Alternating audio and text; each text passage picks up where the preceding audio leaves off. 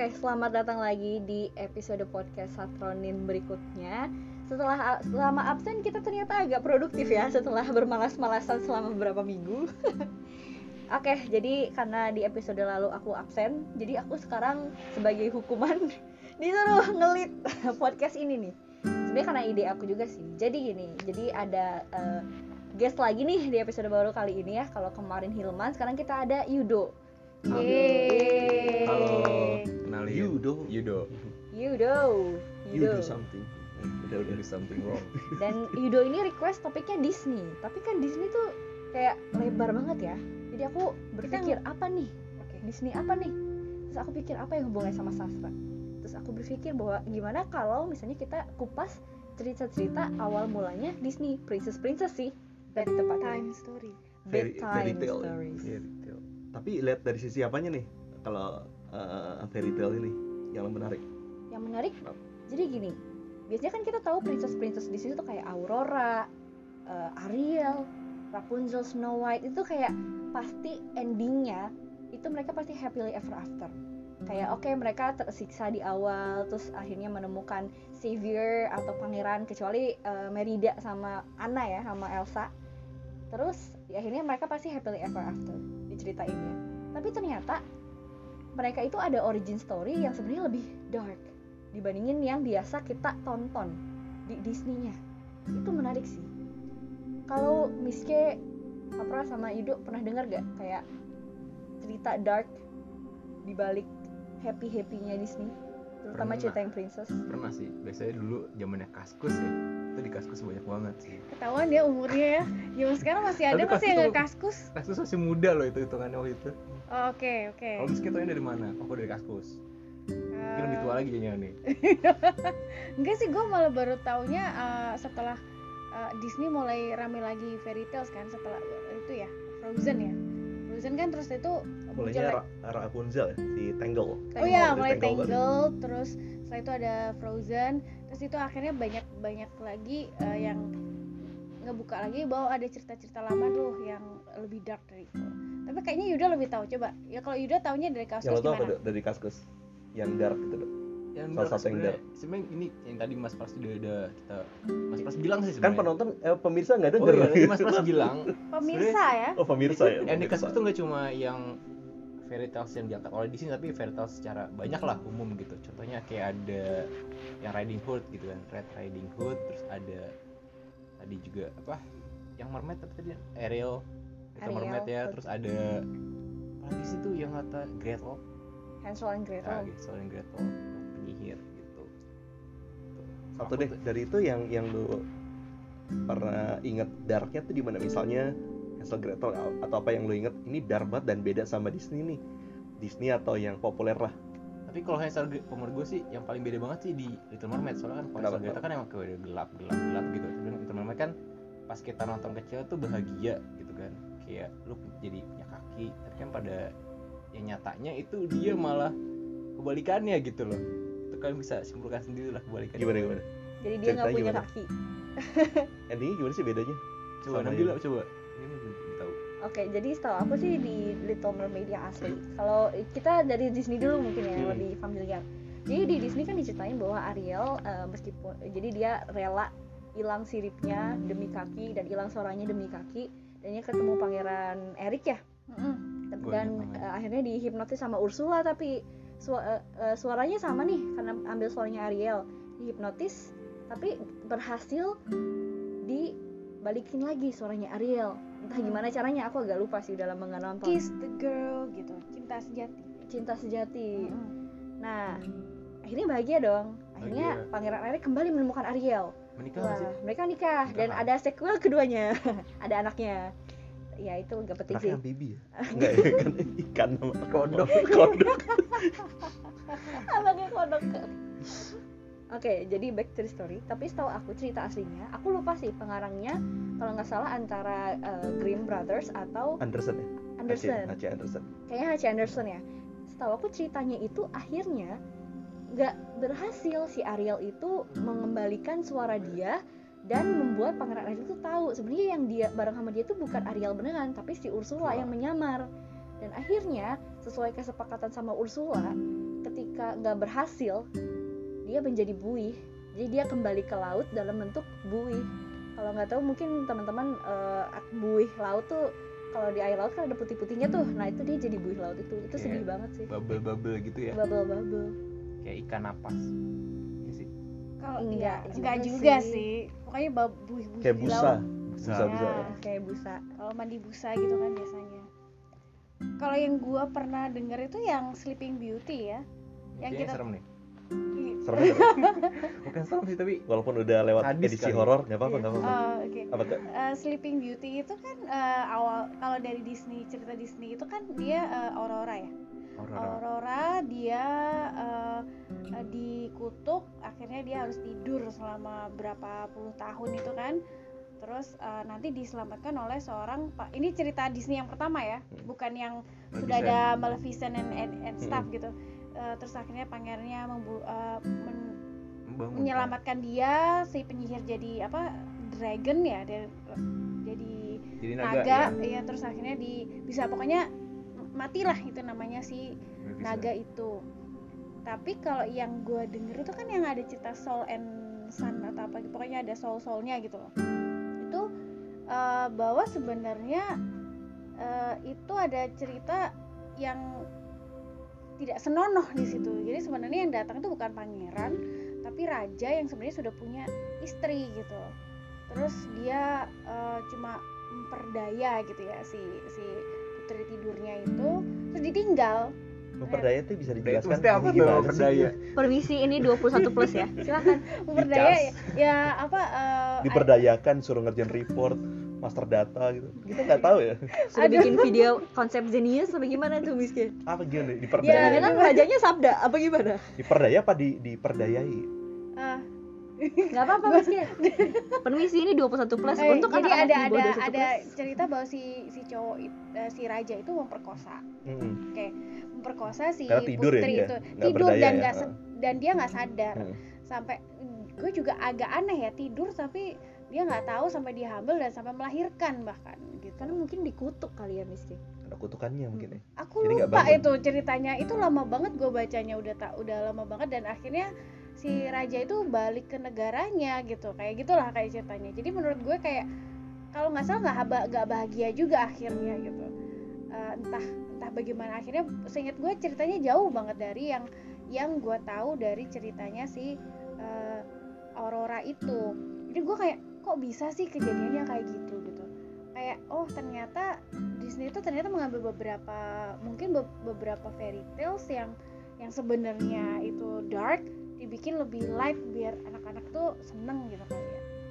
Jadi tapi kalau kalian tonton lagi sebenarnya sih ada unsur-unsur yang masih dark sih menurut aku yang asli yang di dari Disney sendiri iya nih kan kan dibuatnya tahun udah lama banget kan jadul banget. Ah, dibandingkan dengan zaman sekarang tuh ternyata ada nilai-nilai yang berbeda gitu yang dibawa. Contohnya apa nih? Contohnya kemarin Yudo ya Yudo. Yudo nonton ulang tuh Pinocchio. Oke. Pinocchio kan. Di Pinocchio singkatan Yudo waktu kecil tuh kayak bahagia lu bahagia nyebut diri lu sendiri judo di sini ya? Jadi sopan gini di podcast ini. Jadi waktu kecil ingetnya adalah dia dari boneka menjadi manusia. Kan bahagia dong. Iya iya iya. Tapi pas kemarin tonton ulang ternyata anak kecil di zaman itu digambarkan udah mabok-mabokan udah minum-minuman Yang bandel-bandel itu bandel ya? banget terus akhirnya ya dikutuk lah jadi keledai keledai makanya kalian jangan belajar jembatan keledai kayak gitu karena Gitu. itu adalah Pinocchio. Yo, Jangan jembatan keledai itu keledainya Pinocchio. Jembatan Pinocchio kan dulunya kayu, jembatan kayu sebenarnya ya. Oh, oke. Ya udah deh. Jadi Jauh. jadi Tapi- TPA. tapi itu memang menarik ya bahwa ternyata Disney itu merevisi eh, bisa dibilang eh, standar-standar nilai-nilainya nggak sih dalam Hmm. dalam film-filmnya? Kayak Pinocchio itu tahun berapa?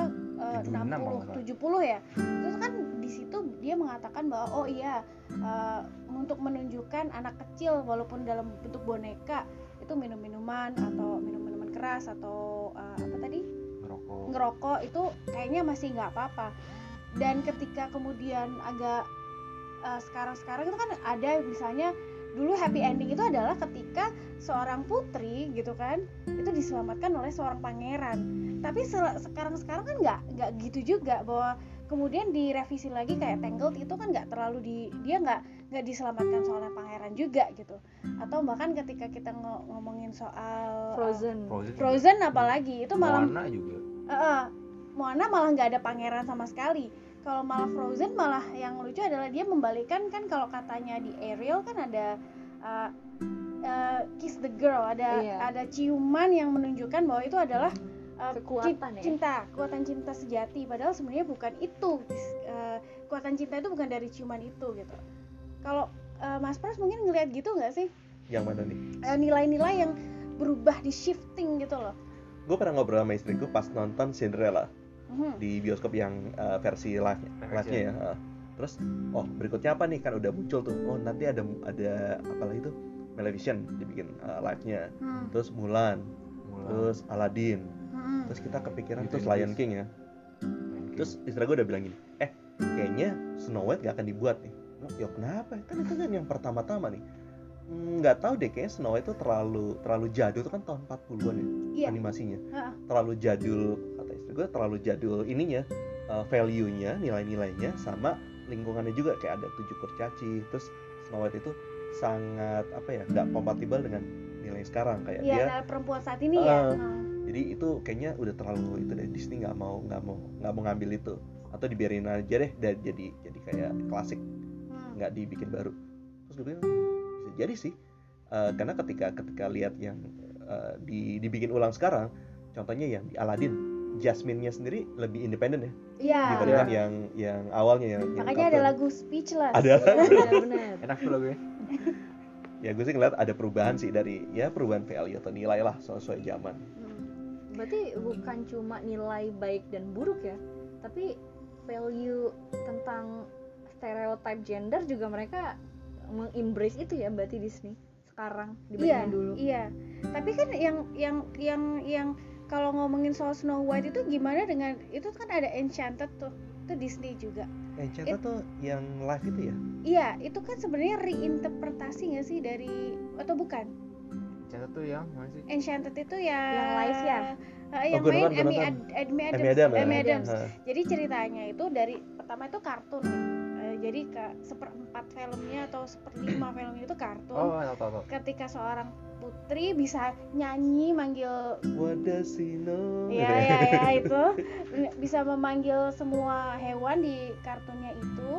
Terus dia itu eh, setelah itu dia mau nikah. Eh ternyata dikasih minuman or something. Pokoknya dia akhirnya keluar dari dunia kartun.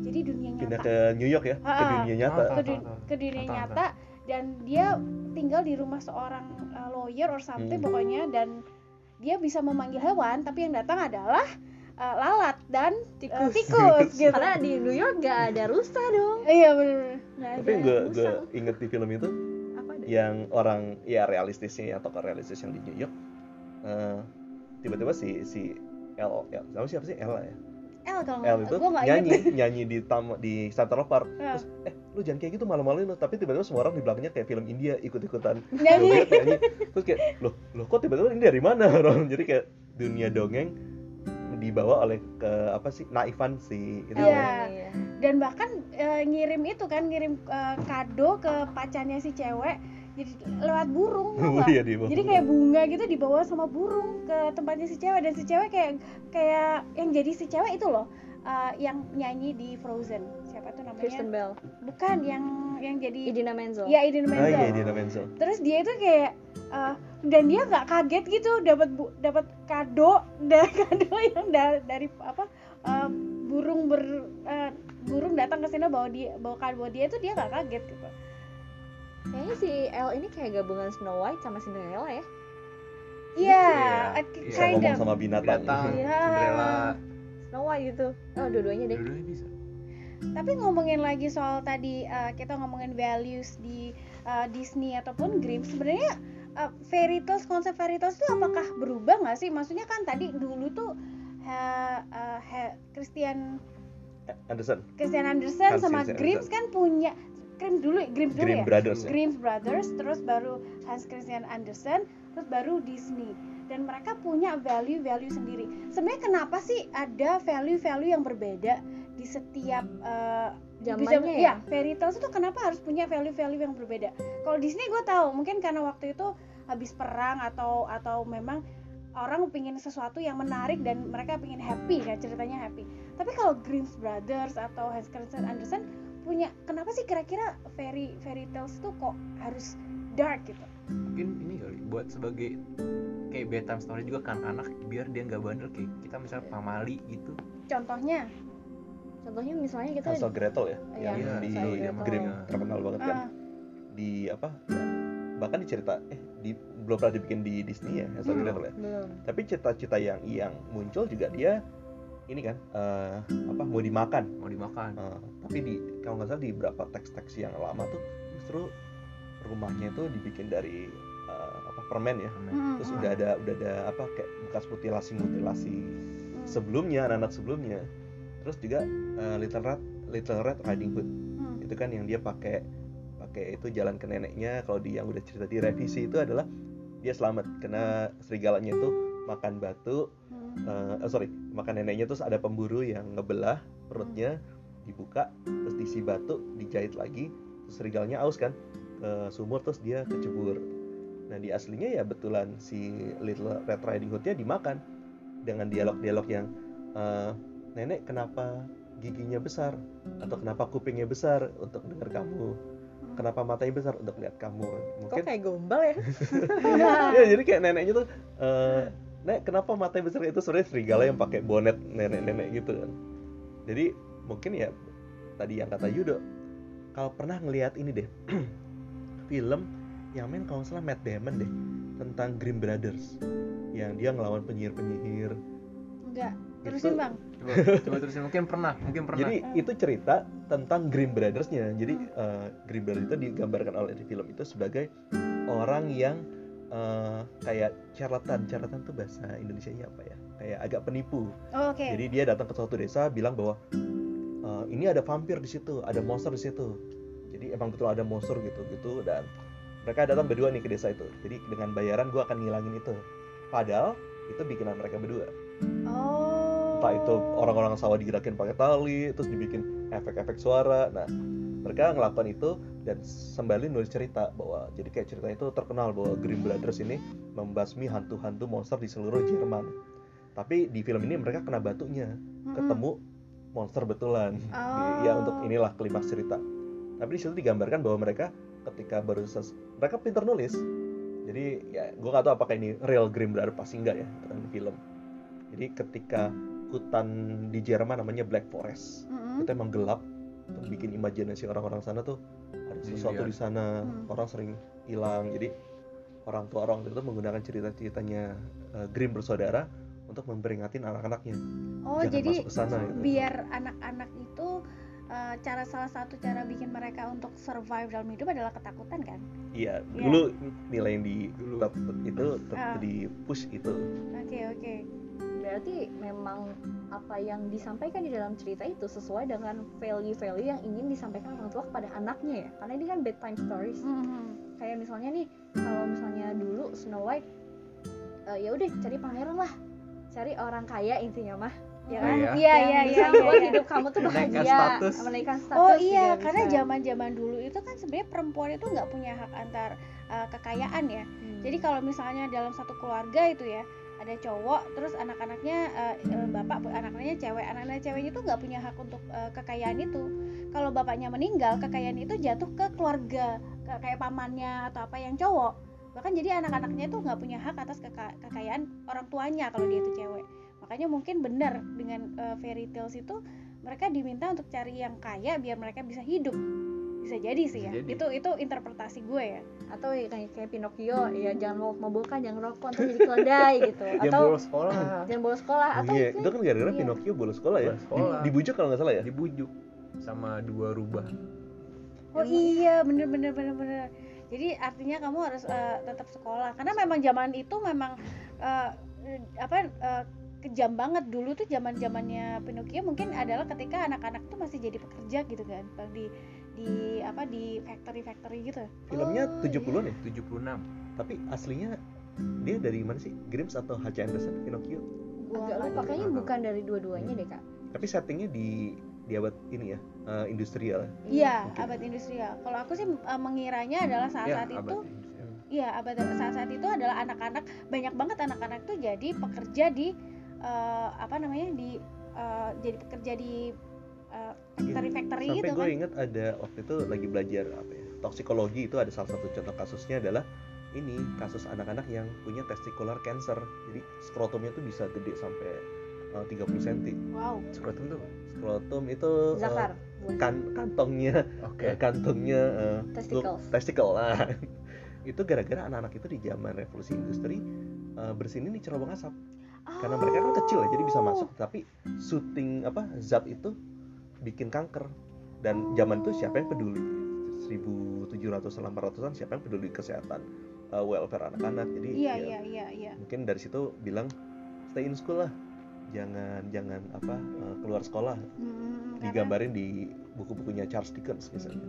Aku aku jadi kepikiran deh. Itu kan jadi keledai ya? Mau Hmm. bilang kedelai kan? Eh, jadi kedelai jadi tahu. Ya ya keledai kan sering di kayak digambarkan tuh kayak dia tuh cuma cuma nggak bisa ngapa-ngapain selain bawa barang berat kecil. Jadi mungkin maksudnya Oh. adalah stay in school biar kamu nggak cuma jadi kuli gitu kali ya. Bisa. Bisa, Ini masuk agak cocok logis sih guys. Atau bisa jadi eh, kan dia jadi slaves kan di situ a way. Slave, karena ya. dia dia nggak punya kebebasan diri sendiri. Nah saat itu kan memang mungkin zaman revolusi industri kita tuh kepingin jadi diri sendiri nggak jadi slaves gitu kan bang? Mungkin ya itu Ya, salah tapi inget satu. gak ending ini Pinocchio? Temu ini apa kayak Na- Nabi Yusuf. Paus ngomong ya. Yun? Nabi Yunus. Nabi Yusuf Jonah sama kalau Paus, habis tapi ketemu bapaknya dari dalam. Masuk ke dalam paus kan. Lu gue sempat waktu Gepetto Gepetto. nama bapaknya Gepetto ceritanya Bukan mirip sama ini? Eh, terus bokap gue bilang enggak beda. Oh ya udah beda deh. Tapi di Indonesia ada nggak sih bedtime story yang mode-modenya kayak gitu yang yang kalau gue sih ngelihat ada kalau versi beda versi gitu kan ada uh, kayak bawang putih, bawang Putih, merah. bawang merah. Yang gue tahu adalah bawang Nia Ramadhani ya? Iya. Tiba-tiba jadi inget zoom in zoom outnya itu lah yang terkenal. Dia dia dia jadi bawang merah dan sekarang kaya ma- kaya raya. Tapi bawang merah di ceritanya kan nggak nggak gitu ya. Jadi kalau yang gue tahu bawang putih bawang merah itu kan ada beberapa versi ya. Ada yang dia eh, apa ketemu sama nenek-nenek ketemu selendang terus dikembalikan ke nenek-nenek. Iya. Ada yang dia ketemu sama eh, ikan. Ikan iya. Nah dan dan ternyata itu di beberapa daerah itu beda-beda namanya. Bahkan di Bali ada namanya sendiri. Bawang putih bawang merah tapi namanya beda gitu. Nah sebenarnya uh, salad onion. Shallot and onion. Charlotte and onion. Shannon ya jadi Shannon. gabung. Gitu Shannon. shallot onions ini nggak pakai skrip loh gitu. Siapa yang menghela napas juga? Sama kayak aku ya. Ya tapi sayangnya kita nggak punya reinterpretasi yang baru ya kecuali yang sinetron sinetron itu ya yang Iya. eh, lucu eh, anehnya kita nggak punya interpretasi baru tentang kayak bawang putih dan bawang merah yang yang yang baru terus di dibikin kayak Disney yang jadi keren gitu loh. Ad- kalau di Indonesia ada ada nggak sih yang yang kayak gitu? Setahu aku nggak ada ya mungkin karena ceritanya nggak sustainable atau mungkin orang Indonesia prefer value-nya tuh tetap di situ atau mungkin value di dalam masyarakat kita itu belum banyak berubah kali ya? Tapi kan kalau kita menilik misalnya kayak tadi Disney ya Rapa, Rapa, Rapu, eh, Teng- Rapunzel. Rapunzel Rapunzel itu kan dia dibikin mo- modern sedikit gitu loh. Itu bisa gitu kenapa kita enggak gitu? Ada yang ini sih gue nonton filmnya Studio Ghibli eh, Yang mana? Putri Kaguya Wah, itu gue yang bagus banget dari itu segi bagus, bagus. artistik dari segi cerita. Tapi kalau misalnya gue hubungin sama Indonesia itu kayak mirip Jakarta. Rup oh iya iya. iya iya iya iya. Dia lihat bidadari Oh, iya, terus bidadari. diambil selendangnya jadi istri kan. Hmm. terus di selendang itu diumpetin di beras eh, terus istrinya bilang eh, berasnya tuh nggak akan habis-habis. Terus istri istrinya nemu selendangnya terus pergi. Itu mirip sama Kaguya Ka- mirip juga sama Danau Toba. Oh tau Pak? Danau Toba singkat Ah, gua kayak gitu. Kayak itu juga. Ah, terus terus. Ya itu sendiri mungkin apa ya kalau kita lihat misal, misalnya kita kecil Eh, gua, menurut gua Ah. Kaiguya itu lebih mirip Timun Mas, Mas.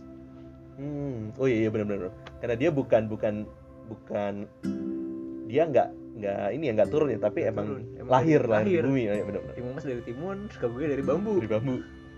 Tapi yang menurut Jakarta tuh lebih mirip yang ini, yang crane, yang siluman burung diselametin jadi istrinya Iya siapa yang tahu nama filmnya? Kagak nggak tahu. Aku nggak tahu. gue juga nggak tahu tuh yang tapi itu dari dari Asia ya Asia. yang keren itu Tapi mungkin persamaan yang dilihat dari Mas Pras di sini adalah si Kaguya balik ke Moon kan. Hmm. Sama dengan kayak apa Dayang Sumbi, Dayang Sumbi, eh, bukan Dayang Sumbi, dong ngomongnya Dayang Sumbi. Siapa namanya? Ya? Mas. Bu- Bukan yang tadi ya Jaka Tarub. Jaka Tarub. Si bidadarinya bidadarinya ba- balik ke Kayangan. kekayangan. Nah itu juga terjadi di itu kalau nggak salah di Danau Toba juga gitu. Eh, akhirnya balik juga karena apa gitu. Gue lupa juga. tapi lu kepikiran nggak value apa nilai apa sih dari cerita itu yang berusaha dibikin sama ya misalnya itu nggak di- dibikin sama orang lah tapi oleh masyarakat terus ketika diceritakan kembali tadi kan kita sepakat nih yang princess oh cari yang yang tajir suami lo ya, ya kata-katanya bukan tajir aja kali ya yang mampu menghidupi sustainable life lah gitu kalau ini kira-kira apa ya Aku kebayangnya mungkin kayak Danau Toba, Timun Mas itu lebih banyak menceritakan sebuah mitos yang Mitos, terjadi. yes. Kalau misalnya fairy tale yang tadi kita omongin kan Hmm. eh, memang itu tuh fiksi gitu. Jadi bisa jadi ada benerannya sih, cuma eh, basically fiksi. Kayaknya kebanyakan cerita-cerita dongeng, bedtime stories di Indonesia itu kebanyakan ceritain mitos atau mitos ya? legenda, menjelaskan mitos. Di kita malah yang kayak bedtime stories atau untuk nakut-nakutin kebanyakan malah mitos itu sendiri kayak atau hantu-hantu. Misalnya kayak dulu tuh waktu kecil tuh suka dibilangin sama temen-temen aku eh maghrib balik maghrib, maghrib balik ntar diculik kolong wewe gitu. Padahal kan ya udah malam anak-anak nggak baik di luar ntar diculik gitu. Diculik beneran sama orang bukan sama kolong wewe. Kayak gitu. Tapi kan bawang putih bawang merah tidak men- emang iya gue setuju sih. kayak misalnya Danau Toba atau mungkin Dayang Sumbi Pesut itu kan. Heeh, itu kan memang menceritakan tentang eh, asal usul tapi kayak bawang putih bawang merah timun mas itu nggak menceritakan Iya. tentang asal usul loh. Eh bedanya sorry ini kita sering agak keliru juga ya karena bedanya mitos sama legenda tuh apa ya? Silakan Miski. Jadi yang yang gue tahu ya kalau mitos itu sesuatu yang berhubungan dengan eh, asal usul atau eh, kedewa dewian jadi misal sesuatu divine ya something divine, divine something divine. Jadi kalau misalnya kalau eh, kalau kita dengar biasanya Zeus gitu ataupun menceritakan Isis tentang Osiris. ya Isis Osiris itu semuanya tentang mitologi. Jadi kalau di Indonesia ya kayak dewi-dewi bidadari yang kayak gitu asal usul udah pasti jatuhnya ke mitos bukan legenda. Jadi kalau ngomong legenda dan Toba udah pasti salah itu mitos gitu. Kalau legenda itu emang ada eh, slightly sejarahnya tapi karena kan manusia ngomong eh, berceritanya dari mulut mulut mulut mulut akhirnya versinya eh banyak. mulut ke kuping kayaknya. Kalau mulut ke mulut dong gue mau enggak dong cerita. Mas. Aku ngomongnya kan depan makna kalau eh jadi gue mau cerita mana mulut lo gitu gue pengen ini aneh gitu. Kalau cerita iya iya itu benar benar aku harus menghadap sama Mas Pras. Gak mungkin aku menghadap ke kuping. Ayo kan? Nggak gue dulu sering liat, hmm, mulut ke mulut. Hmm. kayak sounds wrong aja gitu ya. Iya ada ada yang salah ini ya udah mulut ke udara ke kuping terus dari mulut gitu lagi ya oke oke lanjut Oke. Jadi kalau kayak gitu kan versinya jadi beda-beda. Contohnya nih kayak tadi bawang putih, bawang merah, mungkin gua nggak tahu, mungkin ada aslinya dari Cina datang ke Indonesia. Dari Indonesia dari ada yang versi Jawa, ada yang versi uh, Bali gitu kan. Atau mungkin ada yang versi Sunda, kita nggak tahu. Terus uh, atau mungkin kalau uh, gue tadi sampai mana mas? Atau Kenaro Kendedes. Oh tahu. ya Kenaro Kendedes itu kan udah jelas ceritanya kayak gitu tapi ada, a- ada yang versinya beda-beda kan. Ada se- sebenarnya siapa sih yang melakukan ini? Sebenarnya dia ngelihat apa sih? Apa yang terjadi itu uh, versinya beda-beda kayak gitu loh. Tapi beneran ada Ken Arok dan Ken Dedes ada. Ken Arok dan Ken Dedesnya menurut prasastinya nggak salah ada di kan mas Singosari ya? Ya. Pen, iya pendiri. Singosari kebetulan deket rumahku ya kalau ingin tahu tentang kerajaan Singosari silahkan tonton play sejarah. Ya, tapi kayaknya yang kata tadi bawang merah bawang putih itu kayak menjelaskan fenomena biologi gak sih? Yang kata Julio emang ibu tiri itu pasti lebih jahat dibandingkan ibu kandung. Emang itu biologi. Itu Coba nurture bukan nature. Disclaimer kepada ibu tiri yang mendengarkan ini.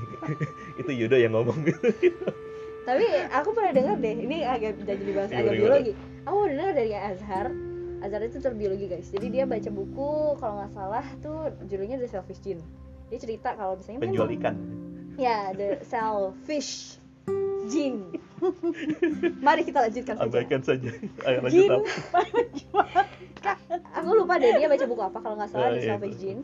Dia bilang bahwa memang yang namanya orang tua pengen uh, survive dong. Pengen jadi pada dasarnya si, si gen itu harus survive harus turun harus tetap ada di dunia ini bagaimanapun caranya. Nah yang kita tahu adalah melalui keturunan kan. Dan otomatis orang tua itu akan lebih favor ke yang direct descendantnya. Makanya bisa dibilang mau yang tiri-tiri itu mungkin lebih jahat karena ya bukan anaknya. Tapi ternyata pada kenyataannya nggak nggak sesimpel itu ya karena di gue ingat ketika di bagian-bagian akhir dari selfish gene emang betul itu yang dibikin oleh Richard Dawkins bahwa kecenderungan kita untuk bersikap selfish itu karena dorongan dari jin. Seolah-olah kita diperintah tanda kutip oleh Ada jin. Ada jin. Jadi yang ini nih. harus itu, kita harus dirukiah nih semua. Tapi di bu, bu- belakang bukunya misalnya gini eh, lo punya misalnya lo udah nikah terus eh, belum punya keturunan terus memilih untuk adopsi lu deh. Adopsi ado, bukan adu dulu adopsi deh. Gitu. nah somehow lahir anak biologi. Terus cita-cita yang umum kan nanti yang anak adopsi ini kurang diperhatikan dibanding anak yang eh, biologi kan. Tapi banyak banyak kenyataan juga. Orang tua juga "Ah, sama kok sayangnya toh se- semua juga dianggap anak. Karena di Dawkins sendiri bilang di bagian akhir bukunya eh, kita sadar bahwa orang-orang yang sadar bahwa kita tuh ada dorongan gen untuk memilih anak kita sendiri. Tapi ketika kita melawan itu kita well beyond beyond the the uh, perintah dari gen kita. Jadi kayak misalnya suatu ibu yang punya anak biologi sama anak anak Adopsi. tiri ado- adopsi. Dia sama nggak beda-beda. Mungkin ada sedikit lah tapi anaknya juga ngerasa. Dia bilang itu ciri khas dari manusia. Hmm. kita bisa ngelawan ngelawan tendensi untuk gen kita untuk milih yang ini gitu. I beg to disagree dong mas. Kalau ngomong itu tendensi manusia. Karena waktu itu pernah ada yang lucu nih. Ini agak Hmm. OOT dikit ya. Itu adalah kalau nggak salah nih uh, lumba-lumba hidung botol atau Hmm. apa oh, yang gue pernah baca jadi ada paus dia mengadopsi lumba-lumba atau lumba-lumba mengadopsi anak paus Hmm. gitu bahkan dia sampai waktu itu dia udah punya anak anaknya tuh sampai diignore sama dia dia peduli sama si uh, anak Lumba-lumbanya. adopsinya itu yang bahkan beda spesies Itu lumba lebih pinter nih bangga sama ibu-ibu Oh, gitu. paus yang lain nih dibanggain nih Oke, itu sih. si lumba-lumba tryoutnya tuh way tryout kapan tuh iklan gitu tryout tryout apa nih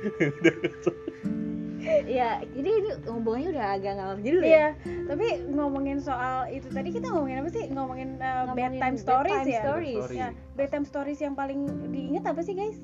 kalau aku sih apa ya Terus kayak mikir sendiri luar atau dalam Apa luar aja yang paling lo yang ingat. lo alamin dulu Dan waktu- kenapa? Waktu kecil Uh, kan kita mikir nih, Kak, tadi kan kita ngomongin tentang bedtime story dan values-nya. Hmm. Sekarang kita mikir apa sih yang uh, Refleksi ingat dulu. i- i- i- yang waktu tuh kecil udah, udah, udah, udah mau semangat tuh cerita kita kecil kita suka banget terus uh, values-nya apa yang kamu dapat dari situ? Oh kita ak- aku melupakan satu Apa? serial si kancil Oh, Si kancil tuh kan si banyak kancil versinya. anak nakal. Kamu yang ngomong ya. selalu mencuri ke timun. Timun mas tuh.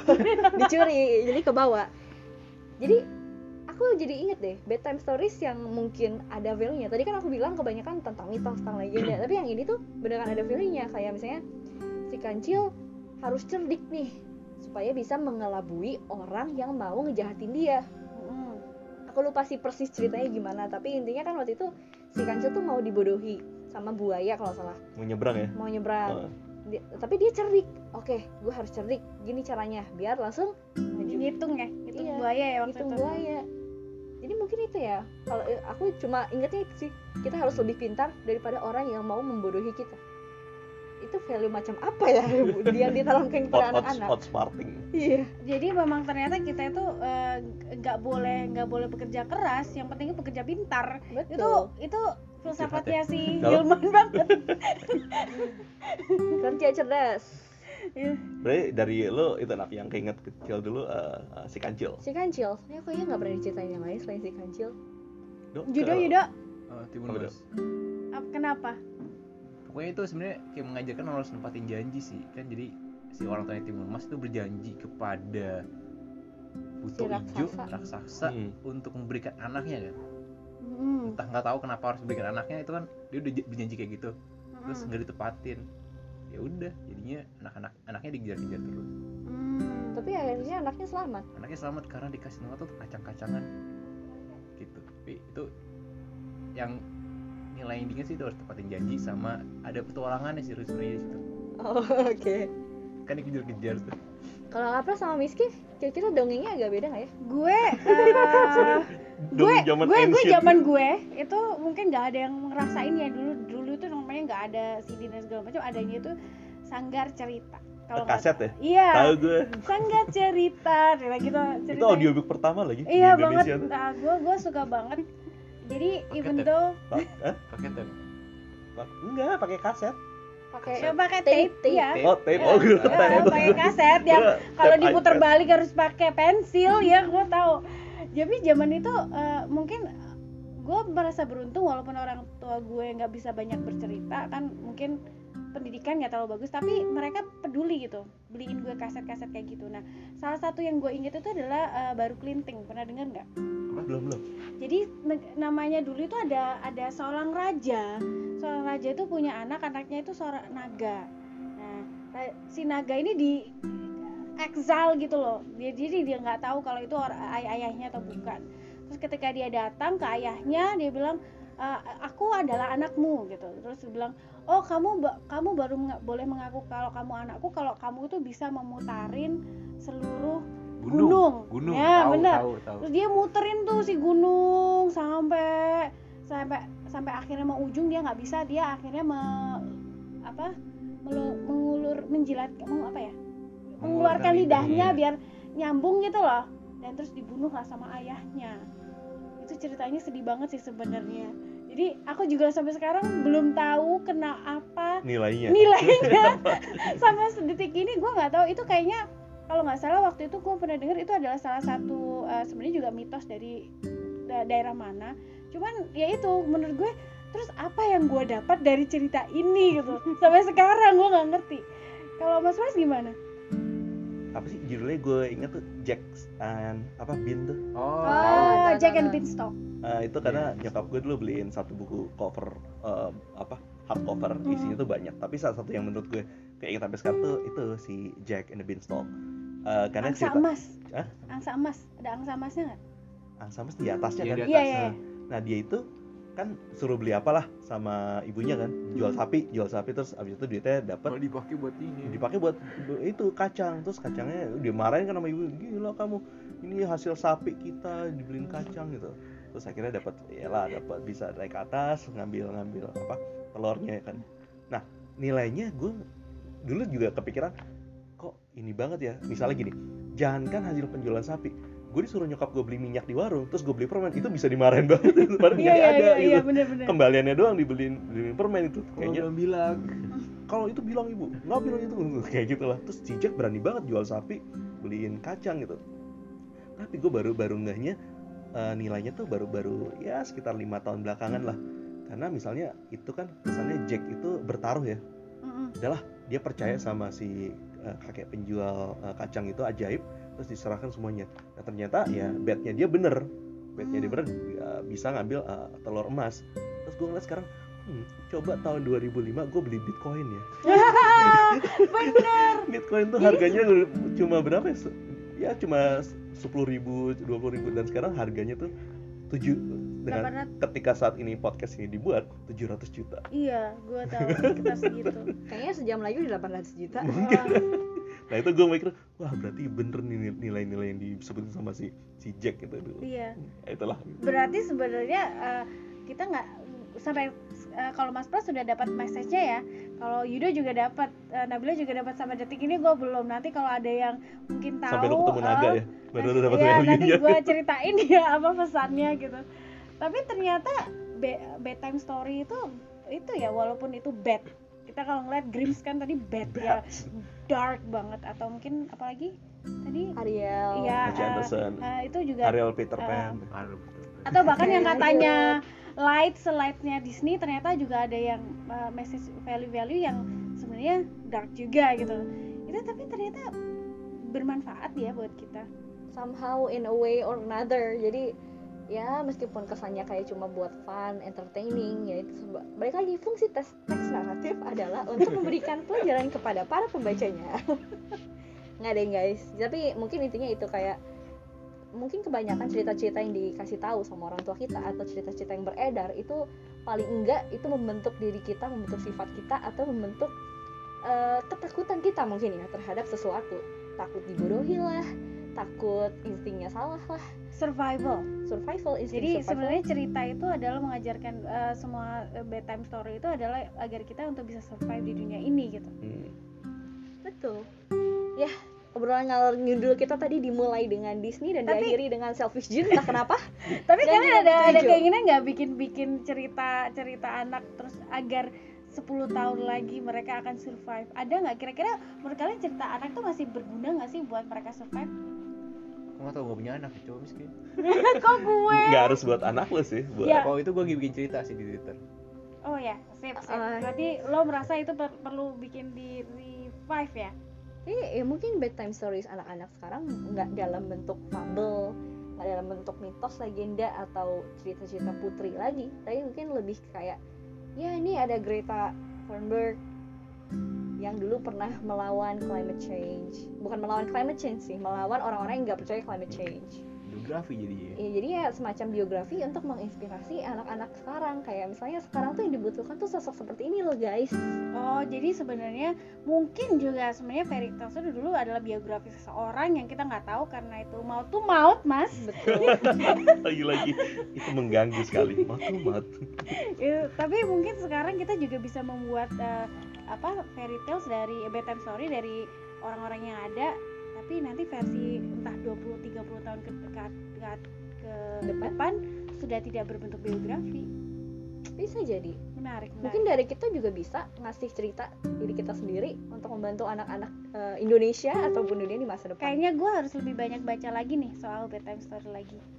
Betul. Oke, kalau gitu karena udah mulai panjang banget nih, makasih udah dengerin udah setengah jam lebih.